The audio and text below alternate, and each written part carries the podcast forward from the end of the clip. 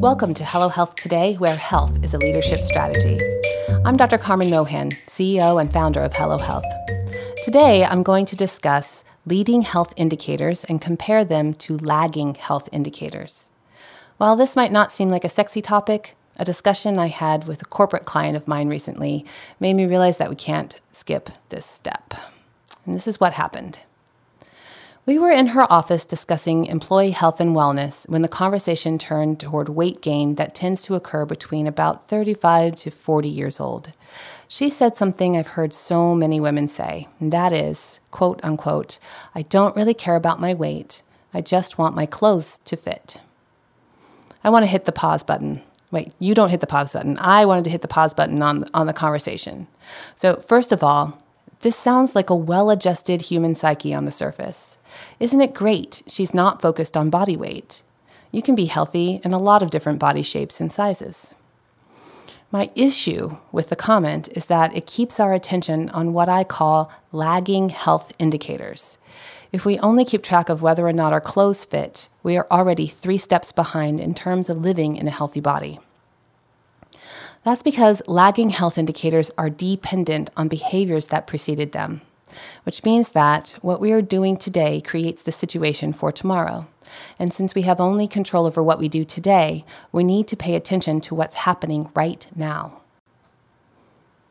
Whether or not your clothes will fit you well next month is largely based upon whether or not you take 8,000 steps over the course of the day today, eat fresh fruits and vegetables at every meal, and get enough sleep tonight. It sounds so simple, and it can be but not when we're focused on the wrong thing. Lagging health indicators can tell us something is wrong and needs fixing. Let me give you some more examples of lagging health indicators. Many of our negative mood states qualify depression, anxiety, loneliness. So does our ability to concentrate or not. There are other things like an inability to stop thinking, whether or not we are able to work productively, feeling fatigued, tired, or unmotivated. Then there are health conditions the glassy magazines love to describe belly fat, waist circumference, blood glucose regulation, and metabolism. When we focus on lagging health indicators like how our clothes fit, we often are tracking the wrong indicator. You are focused on a lagging health indicator if, when you think about your personal health, you feel frustrated or perplexed. You start asking yourself, why isn't this working? And the answer remains unclear. The wrong focus creates an internal dialogue with ourselves that is riddled with anxiety, guilt, or shame. What should we be doing instead?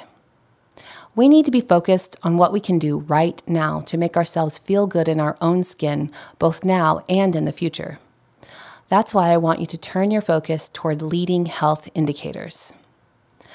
Leading health indicators are predicated on what we're doing right now within this day to support our physical and mental well being. Leading health indicators are things like how long you slept, how well you slept, and whether or not you feel restored by sleep. Leading health indicators are things like aerobic exercise, so the stuff like walking, running, swimming, cycling. There are also things like strength training, some forms of yoga, dance, martial arts, weightlifting.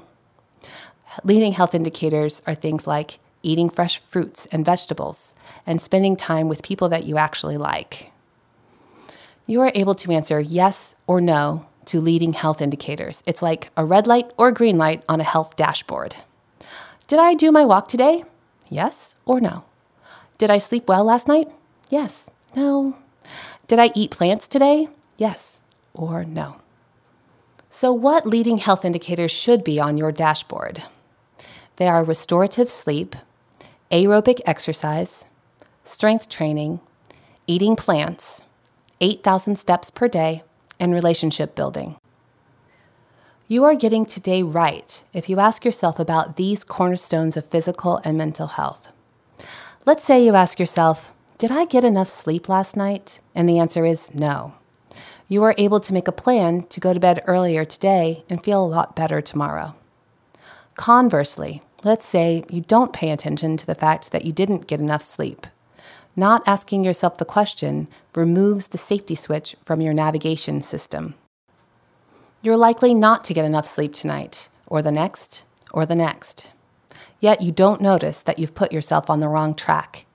You'll have set your default behavior as one that trends toward illness. Days from now, you'll wonder why you can't get much work done. And about a year from now, you'll notice your clothes don't fit. You'll feel frustrated or perplexed. You'll be asking yourself, why isn't this working? You might feel anxious, guilty, or shamed because, after all, didn't you listen to this podcast? Let's do the opposite thought experiment. Let's say you take my advice and start using a health journal that tracks a few leading health indicators sleep quality and duration, movement, exercise, food quality, and food quantity. So every evening before you go to bed, you write down in your health journal, you chart your steps, you record your workout and your meals. You notice that you've been getting in bed later and later for one reason or another. You stop feeling restored by sleep and go back to look at the sleep numbers in the journal over the last two weeks. You notice how you started getting into bed after midnight. So you decide to make a change and you decide to get into bed before 10 tonight. When you wake up in the morning, you feel so refreshed. Goodness, sleep feels so good and the positive reinforcement encourages you to get into bed earlier. So you sleep pretty well most of the time. And days from now, you'll wonder why you've been so productive at work. But you think, as long as it's not broken, don't fix it. You'll feel energized and insightful. You'll be pretty good at solving problems. And a year from now, your clothes will fit and you won't even notice. Here's your action step for today download health journal pages from our website. So that's www.hellohealthtoday.com forward slash health journal. I'm going to say it one more time www.hellohealthtoday.com forward slash health journal and start using them. This is a free download from the Hello Health Today website. If you haven't already, subscribe to our podcast so that we can help you pay attention to leading health indicators. There is a Hello Health framework that helps us be more intentional in real time about healthy living. In our next episode, I will describe the framework and further clarify what I mean by proactive health.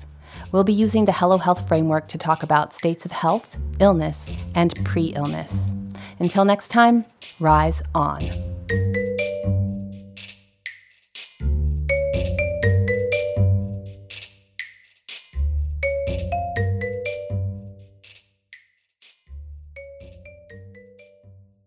Hi, everyone. Thank you for tuning in. Because I am a medical doctor, it's important for me to tell you that nothing I say here in this podcast can substitute for your doctor's advice. My lawyers make me say the same thing this way. The contents of this podcast are neither intended nor implied to be relied on for medical diagnosis, care, or treatment concerning any individual.